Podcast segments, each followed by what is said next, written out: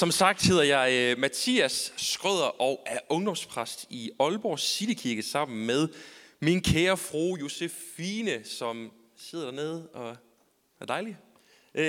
Og ja, vi har tre af vores rigtig gode venner fra, fra Ungkirke, som er ungdomsarbejdet i hvad hedder det, Aalborg med. Det er Jens, og det er Frederik, og det er Karoline, som er nogle af de helt fantastiske mennesker, som vi har hverdag og bygger kirke sammen med. Faktisk lige da vi var på vej herned, på vej ud til bilen, så kommer Frederik, og hun er sådan, hvem er det egentlig, der skal tale i aften? Og hun mente det. Så er jeg sådan, girl, do you even want to come? Men hun kom med, og hun er stadig velkommen i, i Aalborg også. Men øh, vi, har, øh, vi har glædet os, jeg har i hvert fald glædet mig sindssygt meget til at komme, og, øh, og dele Guds ord med jer i aften, og jeg har fået den her overskrift, min kirke og evigheden. Jeg er sådan en old school fyr, jeg har bare et stykke papir med lidt, øh, lidt noter på her, og så håber vi, at, øh, at Gud han kan bruge det til at, at gøre noget i os og i vores hjerter i aften. Har I jeres bibler med i aften? Ja. I har jeres bibler med. Vi skal læse i aften fra Hebræerbrevet kapitel ti, hvor vi skal læse fra vers nitten til og med femogtyve, og du får lige et par, par sekunder til at slå op. Lad være, hvis ikke du ved, hvor det er, så lad være bare fake den og slå op i Ruts bog, for eksempel, og lad som du er der. Giv dig god tid. Det ligger i Det Nye Testamente, et af brevene. Vi skal lidt længere hen i Det Nye Testamente. I min bibel, så er det på side et tusind tre hundrede og fireogfyrre. Jeg ved ikke, hvad det er for dig. Men i hvert fald Hebræerbrevet kapitel ti, hvor vi skal læse fra vers nitten til og med femogtyve. Jeg giver lige lidt kontekst, inden vi læser det her. Det er sådan, at forfatteren af Hebræerbrevet, han skriver til en, en gruppe af kristne, som er kommet til tro på Jesus. Det er man normalt, når man er kristen, så er man kommet til tro på Jesus. Og de har faktisk oplevet, efter de har taget den her beslutning, efter de har sagt, hey, Jesus, vi vil følge efter dig, vi vil være dine disciple, at det er faktisk blevet hårdt. Livet er blevet hårdt. Der, der er mere modstand, der er flere, der er imod dem. Der, der er kommet flere besværligheder ind i deres liv, efter de har sagt, hey, Jesus, vi vil følge efter dig. Og de er faktisk ved, og sådan, at de er lidt fristede til bare at give, give op på troen og sige sådan, hey, det var nemmere før. De gamle systemer, det var nemmere, det var mere komfortabelt. Jeg blev ikke udfordret til at følge, følge efter et menneske, som påstår at være Gud, og som jeg faktisk kan risikere at blive dræbt for og bekende som herre. Det var nemmere bare før. Men den her forfatter, han skriver til den her gruppe af kristne og siger, hey, Jesus er bedre. Jesus er den sande frelser. Jesus, han er virkelig vejen, sandheden og livet. Og uanset, uanset hvad I kom fra, så er han bedre, og han er den sande herre. Han er den eneste, der er værd at tilbe, og han er den eneste, der er værd at følge efter. Så har jeg bibler med, og har I slået op? Skal vi læse? Vi læser her. Der står sådan her, brødre, brothers. Hello my brother. Sig lige til din sidemand, hello my brother. Også selvom du er en pige, det er lige meget. Hello my brother. Ved Jesu blod har vi altså frimodighed til at gå ind i helligdommen af den nye levende vej, som han har åbnet for os gennem forhænget. Det vil sige ved sit jordiske legeme. Og vi har i ham en stor præst over Guds hus. Lad os derfor træde frem med oprigtigt hjerte i en fast tro og bestænket på hjertet, så vi er befriet for ond samvittighed og med legemet badet i rent vand. Og så står der sådan her i sidste halvdel. Lad os holde urokkeligt fast, uanset hvor svært det er. Lad os holde urokkeligt fast ved bekendelsen af vort håb. For han, som gav os løftet, er trofast. Lad os give agt på hinanden, så vi tilskynder til kærlighed og gode gerninger. Og lad os ikke svigte vor egen forsamling. Alle sammen sige forsamling. Som nogen har for skik, men formane hinanden så meget mere, som I ser, at dagen nærmer sig. Som I ser, at dagen nærmer sig. Hvis du tager noter i aften, så kan du kalde det her budskab fra jeg-sion til vision. Fra jeg-sion til vision. Hello. Tak for i aften, det var alt, jeg havde. Okay, lad os bede. Jesus, tak fordi du er her lige nu, og tak fordi, at du elsker hver og en person, som er i det her lokale lige nu, som skal lytte til dit ord, som skal opleve, at du taler til dem helt personligt, om at du elsker dem, om at du er for dem, om at du har en plan for dem, der er bedre, end hvad de selv kunne finde på i deres egen tanke, deres eget sind. Tak fordi, Helligånd, du åbner vores hjerter lige nu, så vi kan tage imod. Tak, fordi du gør vores hjerter til god jord. Tak, fordi du blødgør os, så vi virkelig kan tune ind på din stemme nu, Jesus, og høre dig og høre det, som du ønsker at skabe i os i aften. Vi kan høre, hvad du ønsker at tale ind over vores liv og ind over vores fremtid. Tak for Brighter, tak for, hvad der er sket hidtil, og tak for, hvad du vil gøre fremadrettet også, Jesus. Det takker vi dig for i dit navn. Og alle sammen sagde, amen. Ved I godt, at der faktisk er under to en halv måned til nytårsaften? Det havde jeg lige tænkt over. Det havde heller ikke før, jeg skulle forberede det her budskab. Men det slog mig, at der er under to en halv måned til nytårsaften. Jeg synes altid, at efteråret går mega hurtigt. Har I tænkt over her i uge toogfyrre? Alle butikker begynder at pynte op til jul. Køb julekalender nu. Skynd dig. Og det er efterårsferie. Det er kun oktober. Men der er under to en halv måned til nytårsaften. Og jeg ved ikke med jer, men jeg synes nogle gange, at nytårsaften kan blive faktisk sådan lidt en ambivalent aften. Altså sådan, nytårsaften kan nogle gange blive sådan lidt den, den mindst forventningsafstemte aften i hele kalenderåret i Danmark. Der er mange sådan potentielle akavede situationer, når man holder nytårsaften. For eksempel, det er bare noget, jeg har tænkt over, når man sådan skal hoppe ind i det nye år. Vi har alle sammen prøvet at hoppe ind i det nye år, og det er altid mega akavet, synes jeg, fordi vi har ikke lige forventningsafstemt. Hvad gør vi efter, vi har hoppet ind i det nye år? Så vi står på stolene der, og fjernsynet, der er sådan lidt delay på. Husk at tage den fjernsynet, vi skal skynde os. Så står man, og man står og venter. Okay, det er ikke endnu, der er fem minutter til, fint nok. Men man bliver stående på stolen. Sådan. Vi har stået hele året, vi står bare og venter på, at vi kan hoppe ud.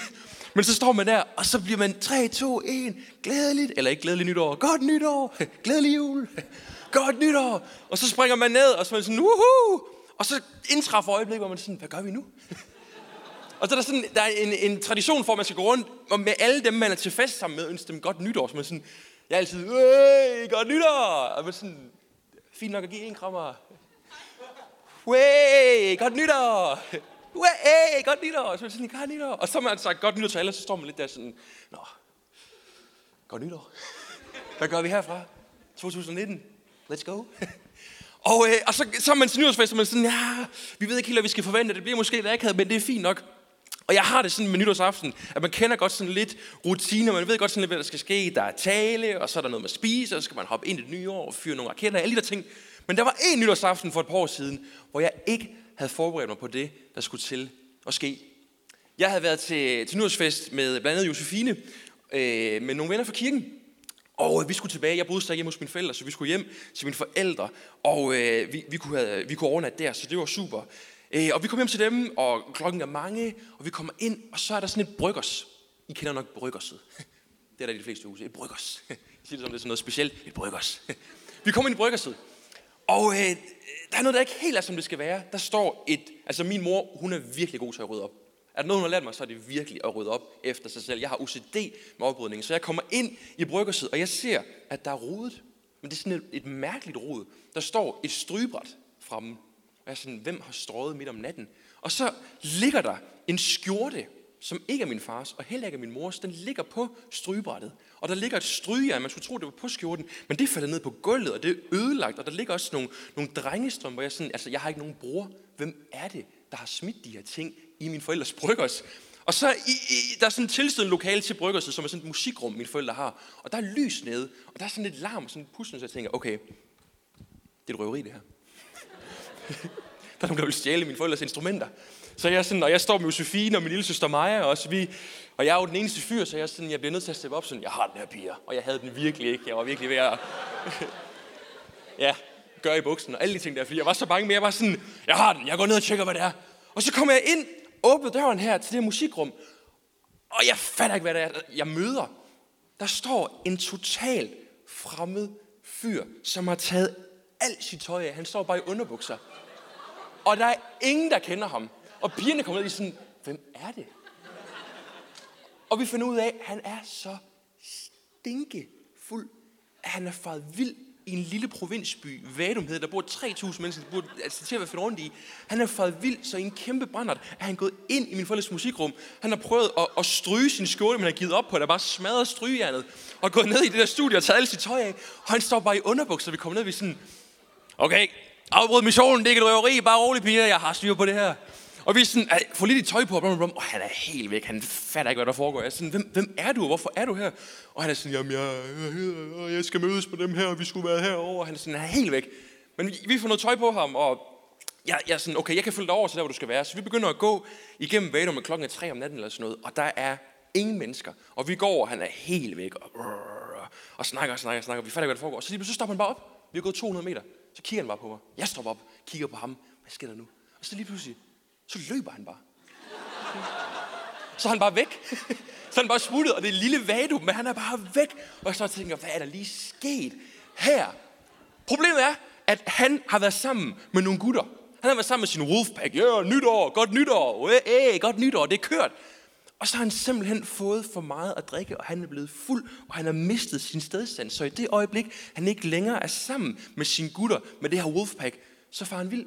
Det øjeblik, han ikke længere er sammen med sine gutter, så mister han sin stedsans og ender i mine forældres musikrum. Jeg så reflekteret over den tekst, jeg lige har læst op her, og tænkte, det er faktisk et meget godt billede på det, som forfatteren prøver at kommunikere til dem, som henvender sig til. Ikke at de skal ned i min forældres musikrum, men det her med, i det øjeblik, du svigter forsamling, som der står her, så begynder du faktisk at miste noget.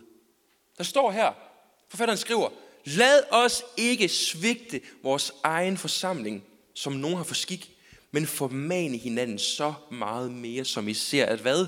At dagen nærmer sig. Lad os ikke svigte vores egen forsamling, som nogen har for skik, men formane hinanden så meget mere, som I ser, at dagen nærmer sig. Der er simpelthen en kobling her mellem forsamlingen og dagen. Mellem forsamlingen og for altid.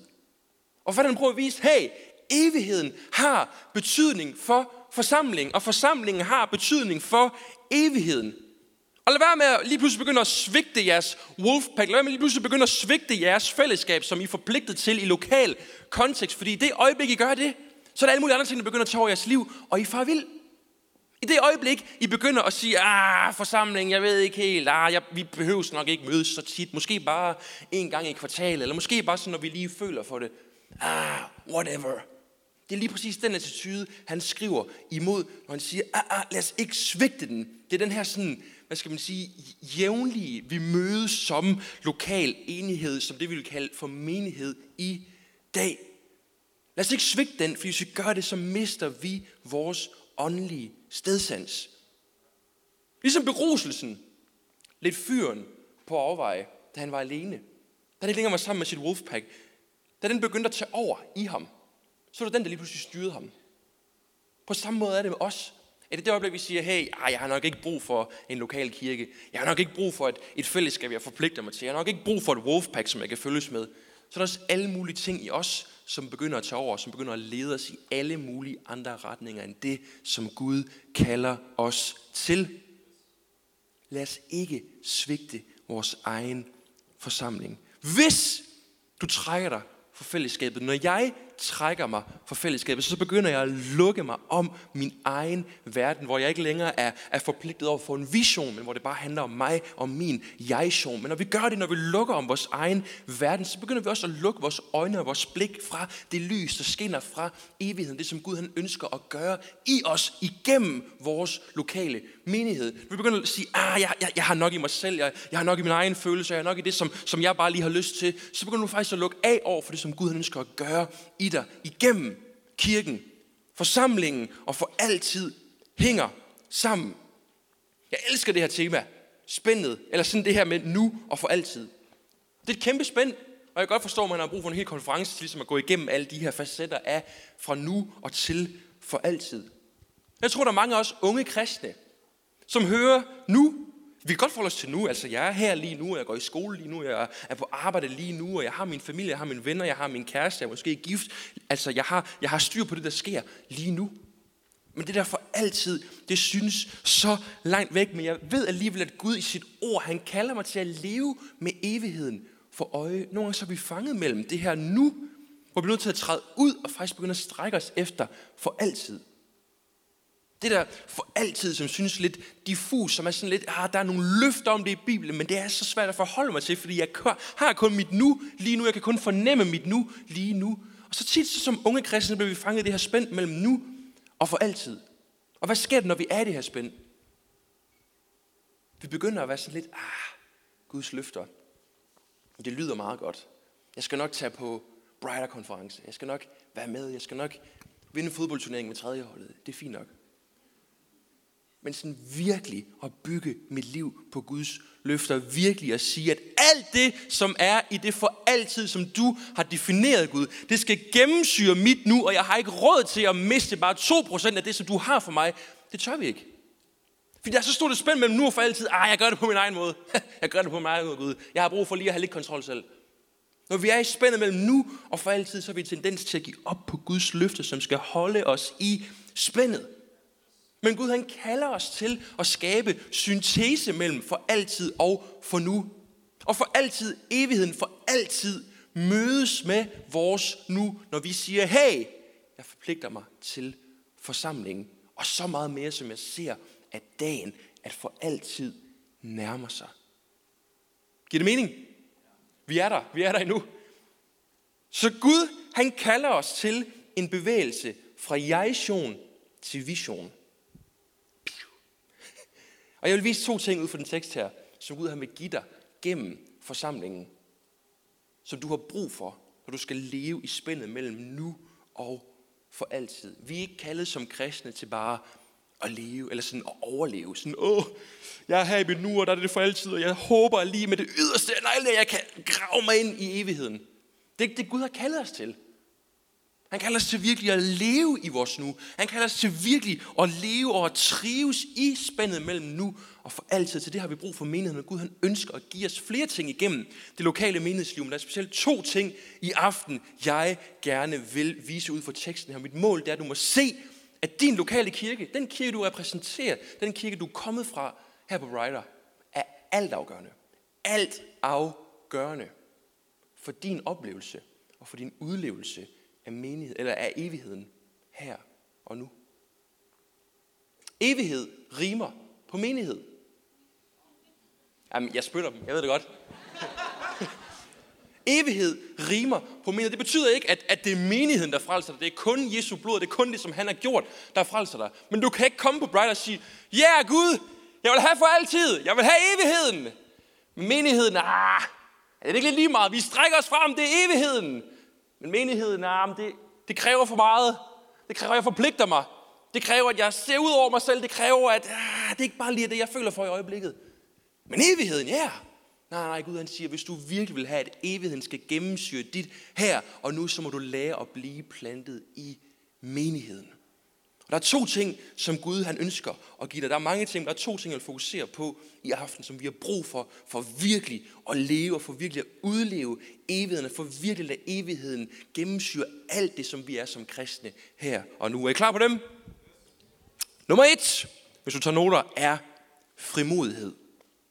Der står sådan her, ved Jesu blod har vi altså frimodighed til at gå ind i helligdommen af den nye levende vej. Du har brug for frimodighed, for at kunne leve i spændet mellem nu og for altid. Du har brug for frimodighed, for virkelig at kunne forpligte dig til fællesskabet. Hvad er det modsatte frimodighed? Frygt, skam, selvtvivl, gudstvivl. Ah, jeg ved ikke helt. Ah, Gud. Jeg er bange. Jeg skammer mig. Jeg, ah. Gud ønsker at gennemsyre dit liv med frimodighed. Frygt, det holder os tilbage, men frimodighed, det sætter os i bevægelse. Frimodighed, det flytter os. Skam holder os tilbage for virkelig at forpligte os til fællesskab. Hvor mange kender det her, når man virkelig har haft en dårlig dag, når man virkelig føler, at man er et dårligt menneske, når man virkelig føler, at jeg har ikke styr på min bibellæsning, jeg har ikke styr på virkelig at leve som en god kristen, jeg har ikke styr på det og det og det, og jeg havde det her skænderi, og jeg har gjort det her. Så det sidste, man har lyst til, det er at være i kirken. Fordi der er alle de perfekte mennesker. Tænk, hvis de finder ud af, hvem jeg er. Hvem jeg virkelig er. Når facaden er nede, så er det nemmere bare at holde sig væk. Men Gud, han kalder det til at sige, hey, i frimodighed, så vil jeg ikke lade frygt vinde over mig. Så vil jeg strække mig efter og virkelig forpligte mig til fællesskabet. Det samme med skam. Det samme med selvtvivl. De ting skal ud, og frimodighed skal ind, så vi kan lære at blive plantet i fællesskabet. Og tit så er vi sådan... frimodighed. Jeg skal være frimodig nu, og så står vi hjemme foran spejlet og sådan, frimodighed, kom, kom, kom, kom, kom, og så kommer man ud af døren. Og så falder man tilbage i de gamle vaner. Og det kan være, du har prøvet det her mange gange. Det kan være, du har prøvet virkelig at sige, hey, jeg vil leve med frimodighed. Jeg vil, jeg vil virkelig være en kristen, der lever frimodigt, for jeg ser det dit ord, Gud. Så prøver man at stå hjemme foran spejlet, og du er bare blevet skuffet, og du er bare blevet såret, og du er bare... jeg har virkelig haft dårlige oplevelser med det. Der er nogen her i aften, som skal genoprette troen på, at du kan leve fyldt af frimodighed. Der er nogen her i aften, som skal, skal, skal ligesom efterlade gamle minder og ting, som har holdt dig tilbage alt for lang tid, at sige, hey, jeg vil have frimodighed tilbage ind i kernen af, hvem jeg er, så jeg kan blive i det her spænd mellem nu og for altid, så jeg kan blive plantet, så jeg kan blive forpligtet til det, som Gud han ønsker at gøre igennem mig, i hans menighed, i hans kirke, i lokal kontekst. Så frimodighed kommer ikke, at du står foran spejlet og sådan, så gør vi det! Og nu er det nu! Og så, okay, det var fedt det der. En af mine store drømme, det er at få lov til at lægge stemmer til en tegneserie, eller en eller anden tegnefilm. Bed for det. Hvad hedder det? Det handler ikke om, at vi bare står hjemme foran spejlet. Det handler om, at vi forankrer vores frimodighed i Guds ord. Vi har lige læst her først ved Jesu blod. Frimodighed er en gave fra Gud på baggrund af Jesu offer for dig. Så når frimodigheden kommer ind, så er det på baggrund af Jesu blod udgivet for dig. Hvad betyder det? Det betyder netop, at frygt, at skam og skyld, det skal ud. Du har defineret dig selv ved, ved din synd, ved alt det, som burde diskvalificere dig alt for længe. Men hvis vi kan starte med at sige, hey, ved Jesu blod, kan vi begynde at forankre frimodigheden i Guds ord, og i hvem han er, og hvad han har gjort for os. Så står der sådan her, har vi. Vi er fælles om frimodighed. Det er ikke et soloprojekt. Vi lever i en individualistisk kultur, bum, bum, bum, bum, som betoner det der med sådan, mig og mit, hvad jeg har lyst til, hvad jeg føler for, hvad jeg tænker, at jeg skal sætte mig op til nu. Hvorfor står der vi her? Der står ikke jeg eller dig eller du en eneste gang i hele den tekstpassage, jeg lige har læst her, der står, har vi frimodighed. For at frimodigheden virkelig kan blive alt det, som Gud han har skabt den til at være, som han ønsker at give os, og vi har brug for at anerkende, at det ikke bare handler om jeg og mig, men det handler om vi, det handler om os. Det handler om vision, ikke bare jeg-sion. Og så står der sådan her til sidst, til at gå. Ved Jesu blod har vi altså frimodighed til at gå. Du erfarer først frimodigheden, når du sætter dig selv i bevægelse. Så vi har fået frimodigheden. Ved Jesu blod har vi fået den. Der er intet, der kan fjerne frimodigheden. Den er givet til os som en gave, men du vælger selv, om du vil åbne den op. Og du har brug for at åbne den op sammen med andre, fordi at båndet er så stort, man har brug for flere arme til at åbne den her pakke, og så har du brug for at sætte dig selv i bevægelse. Jeg ved ikke, hvad der holder dig tilbage. Jeg ved ikke, hvad du går med lige nu i din hverdag, som er sådan, nej, jeg kan ikke leve i frimodighed. Det, åh, jeg forstår det godt teologisk, men det er som om, at det ikke rigtig bliver til noget i mit liv. Hvis du kan lære at forankre den i Guds ord, se, at det er vi, der er fælles om den, så kan du begynde at bevæge dig ud og sige, hey, hvordan kan jeg tage en chance? Hvordan kan jeg leve ud over mine, hvad skal man sige, begrænsninger? Hvordan kan jeg træde ud i det, som jeg oplever, at Gud han kalder mig til? Når du baserer det på Guds ord, på Jesu blod for dig, når du baserer det på, at det er noget, vi er fælles om, så skal du sætte dig selv i bevægelse. Der er en situation lige nu i dit liv, hvor du er sådan, ah, jeg flygter fra den, jeg tør ikke se den i øjnene. Det er lige præcis den situation lige nu, som Gud han ønsker at bruge til at ligesom aktualisere og realisere den her frimodighed i, hvem du er, i hvad du gør, i hvad du står i. Amen. Frimodighed, det er den første. Nummer to. Er I klar? Oh, yeah. We're ready. Bring it. Nummer to er formaning. Frimodighed, nummer et, nummer to, formaning. Der står sådan her, lad os ikke svigte vores egen forsamling, som nogen har for skik, men formane hinanden så meget mere, som I ser, at dagen nærmer sig. Formaning, det er sådan et sjovt ord. Jeg tror, vi har lidt misforstået forhold til det i vores kultur i dag. Jeg vil gerne påstå i aften, at du og jeg har brug for formaning, for bibelsk formaning, for virkelig at forene vores færd med Guds for altid. Du kan ikke få evigheden til virkelig at gennemsyre dit liv, og den virkelighed, den sandhed, som det er, alt hvad det rummer, hvis ikke du er villig til at tage imod formaningen.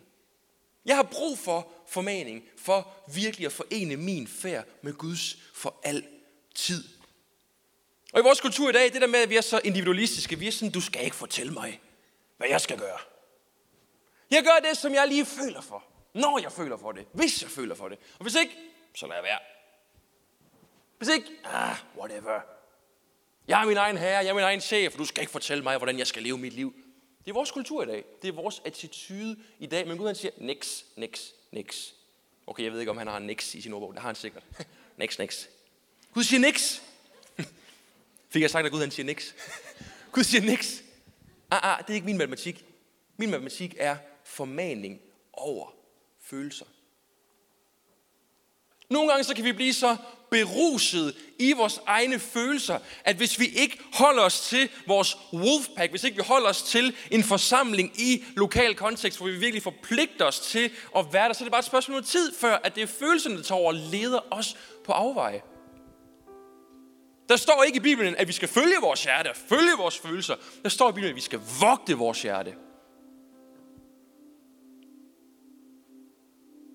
Formaning over følelser. Følelser er ikke en dårlig ting, men følelser skal vogtes. Vi skal ikke bare følge efter dem altid. Og vi hører ord som formaning, og tænker, skal jeg så til at skælde ud, eller hvad? Vi tror formaning bare handler om, at du skal sættes på plads. Nu skal jeg fortælle dig. Men det sjove er i teksten her, er formaningen så meget mere, så meget smukkere, så meget større end, end vores sådan lidt forkrampede forståelse af det nogle gange. Det græske ord for formaning i passagen her er, og nu må Rasmus rette mig, hvis jeg udtaler det forkert. Han må formane mig. Parakleo. Er det rigtigt? Come on. Tak.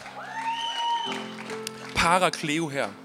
Og jeg sad og studerede det her ord, og opdagede, at det her ord parakleo faktisk har samme ordstamme på græsk som et andet ord. Parakletos. Parakleo, parakletos. Det, I kan godt høre, der er lidt overensstemmelse her. Og Parakletos, hvad det repræsenterer i Det Nye Testamente? Helligånden.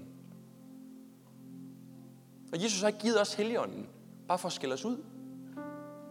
Jesus har givet os Helligånden for at vise os, hvem Jesus selv er. For at forene vores liv, vores færd, med alt det, som Jesus han ønsker for vores liv, så vi kan leve i Guds vilje. Og jeg sad og studerede det her ord videre, og der, og, og der er sådan en, en juridisk undertone i det her begreb parakleo eller parakletos, som sådan betyder advokat eller en, der står op for en anden. Så hvad er formaningen? Det er ikke bare, nu skal jeg fortælle dig. Formaningen, det er en, der står op for en anden. Så derfor så spørger jeg lige nu, hvem står du op for? Hvem står op for dig? Hvem giver du lov til at stå op for dig? Hvis du vil have parakleo i dit liv, har du brug for forsamlingen. Du kan ikke få det uden. Du kan ikke få parakleo bare alene. Du har brug for at forpligte dig til forsamlingen, til din lokale kirke. Og hvordan ser det ud, når man står op for hinanden? Jo, nogle gange er det sådan, hey, hvad laver du? Kom nu herover. Du er ved at fare vild. Du er ved at forlade Wolfpack. Jeg har ikke set dig på uger nu. Er du okay? Jeg er, hey, min skulder er for dig. Bare slid på den. Det er okay. Jeg køber en ny trøje. Virkelig dårlig joke, men I var der. I var der. Hey, jeg kan se, at du struggler. Jeg kan høre, at jeg, dine forældre er lidt beskilt. Du skal bare vide, at jeg er her sammen med dig. Jeg står op for dig lige nu. Hey, skal vi ikke følges til gudstjeneste på søndag? Hey, vil du ikke med i, i cellegruppe, eller i klynge, eller hvad I kalder det? Hey, har du lyst til at drikke en kop kaffe og bare fortælle mig, hvad der sker i dit liv? Min skulder er din skulder, og jeg er her for at stå op for dig. Wow, mand!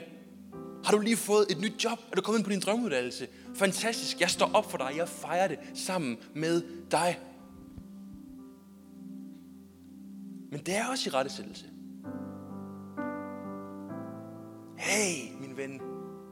Hvad er det, du laver lige nu? Er du sikker på, at den, det valg, den beslutning, du har taget for dit liv, virkelig stemmer overens med det, som Gud, han kalder dig til, med det for altid, som han ønsker, skal gennemsyre dit liv her og nu? Er du sikker på det? Du bevæger dig væk fra det, som Gud, han kalder dig til lige nu. Er du godt klar over det? Vi taler klarhed, vi taler vision, vi taler klarsyn ind over hinandens liv. Parakleo handler om så meget mere end bare skæld ud. Det handler om, at vi committer os, vi forpligter os til at stå skulder ved skulder, til at stå op for hinanden og kæmpe for hinanden, så vi sammen kan nå frem til evigheden, og så evigheden kan gennemsyre vores her. Og nu der står sådan her, lad os give agt på hinanden, så vi tilskynder til kærlighed og gode gerninger. Jeg sad og studerede af det her give agt udtryk. Og hvis vi sådan spoler helt tilbage til den græske grundbetydning, så handler det om at betragte opmærksomt og at fæstne sit blik på.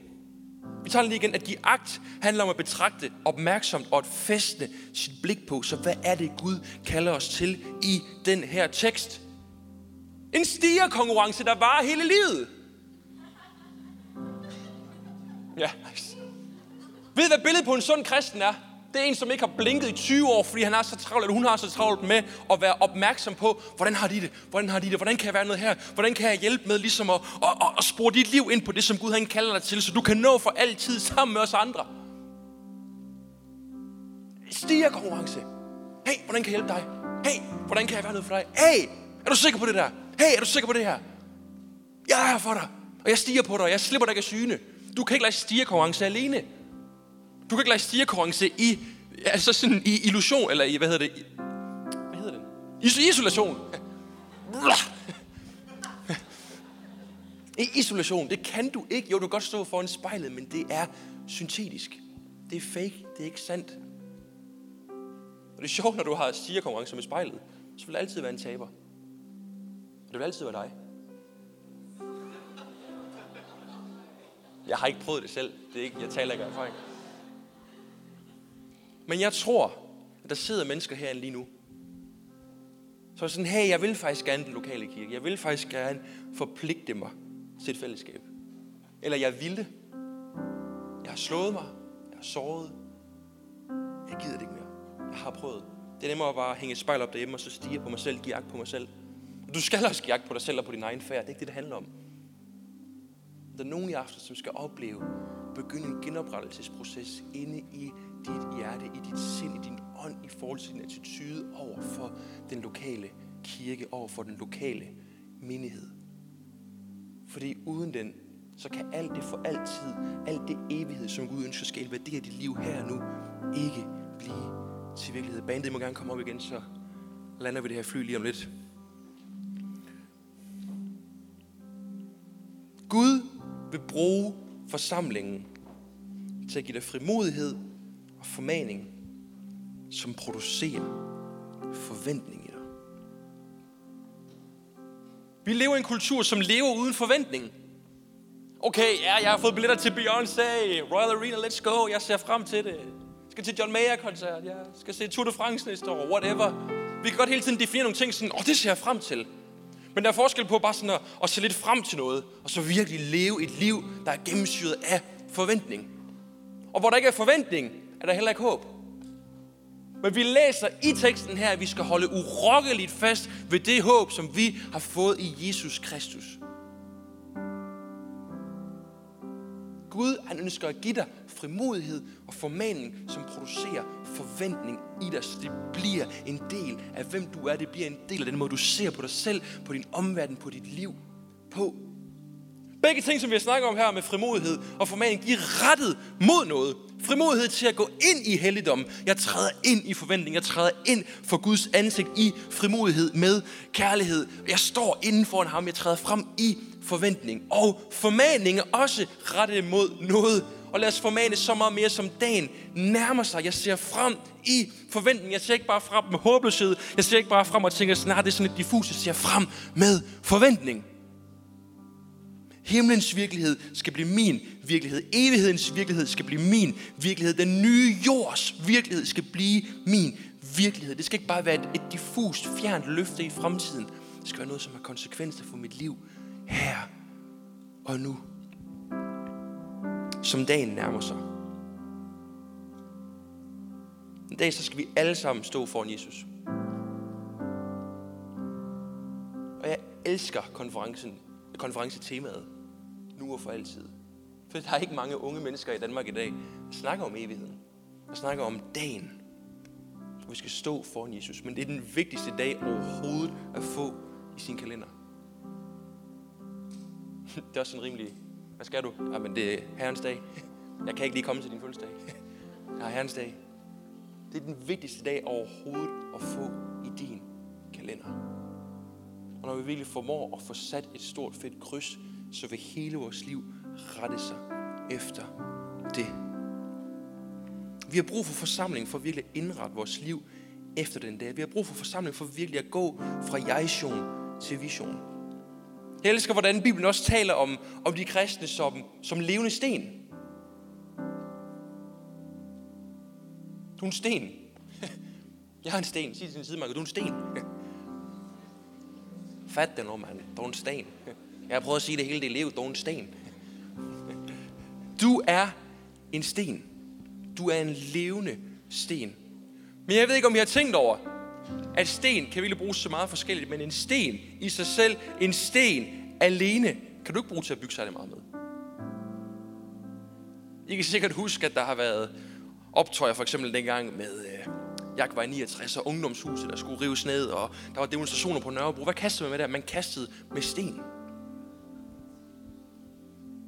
Så i virkeligheden, hvis du siger, hey, jeg er en sten, jeg ved godt, jeg er en levende sten, men jeg vil ikke have noget med fællesskabet at gøre, så bliver du sådan lidt en anarkiststen. Kast med mig. Jeg ved, hvad jeg mener. Ja, håber jeg. Ellers har jeg virkelig gjort det dårligt. Og der er nogen i aftens, som ligesom skal, skal smide den der anarkistånd. Det er ikke, fordi du har lyst til at leve som en anarkistisk kristen, men du ved godt, i dit indre er der noget, der er slukket i forhold til den lokale menighed. Ah, men jeg har ikke rigtig vision for det længere. Det er kedeligt. Det, der er ikke så mange andre unge på min alder. Alle de her ting. Og det er godt, at du faktisk kommer, men det er sådan lidt, jeg kommer ikke rigtig med forventning, det er bare whatever. Jeg ved godt, jeg er en sten, men jeg lader mig ikke virkelig bruge til at bygge. Men den samme sten, som kan blive brugt til et oprør, som kan blive brugt til anarkistisk levevis, whatever, er også den samme sten, som når den kommer sammen med andre, bliver brugt til at bygge paladser.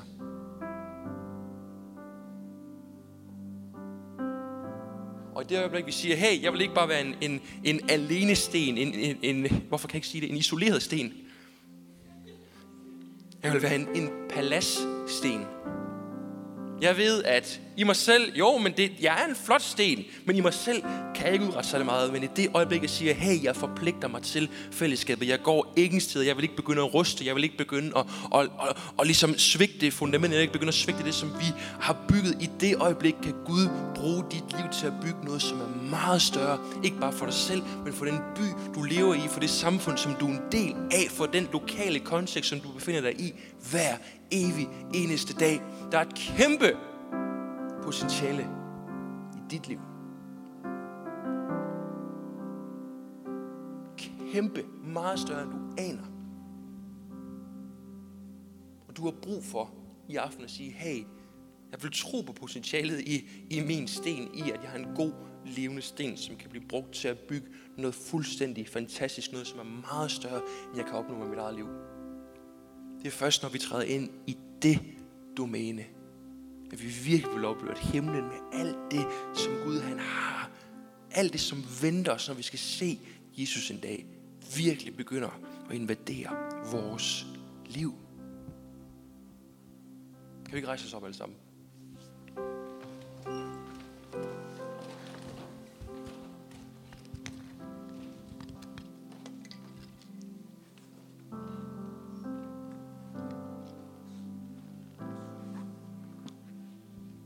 Og lige om lidt, så skal vi synge sammen igen, og der vil komme forbedre os lige om lidt. Det er bare så vigtigt med en aften som i aften. At man ikke hører et budskab som det her, og sådan, ja, meget inspirerende, eller sådan, jeg er en sten. Tak for i aften. Men at vi virkelig griber det her øjeblik med alt, hvad det er. Og nogle forskellige mennesker, som jeg virkelig tror på, skal opleve en, en forvandling og en, en proces, der begynder i aften, hvor du får genoprettet dit selvbillede. Så frimodighed igen kan komme ind. Så du igen kan, kan rumme formaning, fordi du ser, hvad det ligesom fører til på den lange bane. Og nogle skal også begynde at have genoprettet, ikke bare deres selvbillede, men også deres syn på kirke. Det gør, du oplevede, at der ikke var plads til det. Det gør, du oplevede, at du fik at vide, at du er en sten, vi ikke kan bruge. Der er nogen i aften, som skal have genoprettet troen på, hey, jeg kan være med til at bygge noget, der er større end bare lige mit eget liv. Fordi jeg er en levende sten, og min Gud siger det til mig i sit ord.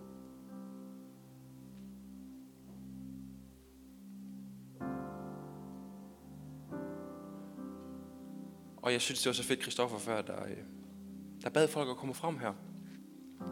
Og lige nu bare i en øh, atmosfære af tryghed. Der er ingen fordømmelse. Der er ingen, der kigger skævt eller med skepsis. Hvis der er dig i aften, som siger, hey, jeg har brug for at, skal man sige, dedikere mig på ny til at ville have frimodighed ind i mit liv, forpligtelse ind i mit liv, så kan jeg bare træde frem her og komme op foran.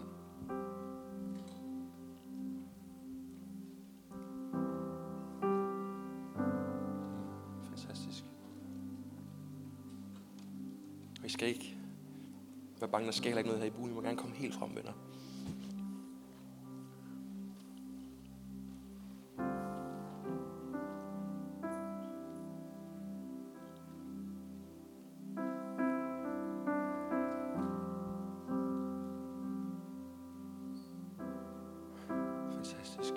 Tusind tak, fordi at I er ærlige og frimodige. Gud har en meget større plan for jeres liv, end I fatter. Og I er kaldet til så meget mere, end I overhovedet tør drømme om. Og det handler ikke bare om... Det kan være, du kigger på dig selv lige nu, og I tænker sådan... Ah, det lyder meget fedt, og sådan, men det er også meget stort. Det er svært lige at træde ind i. Du er ikke alene. Det er lige præcis det, det handler om i aften. Du er ikke alene. Og hele Brighter, kan vi ikke bare lige nu i med lukkede øjne og bøjede hoveder, bare lige, hvis du er frimodig, løft vores hænder mod himlen lige nu. Sig Jesus, tak for frimodighed. Tak for formaningen.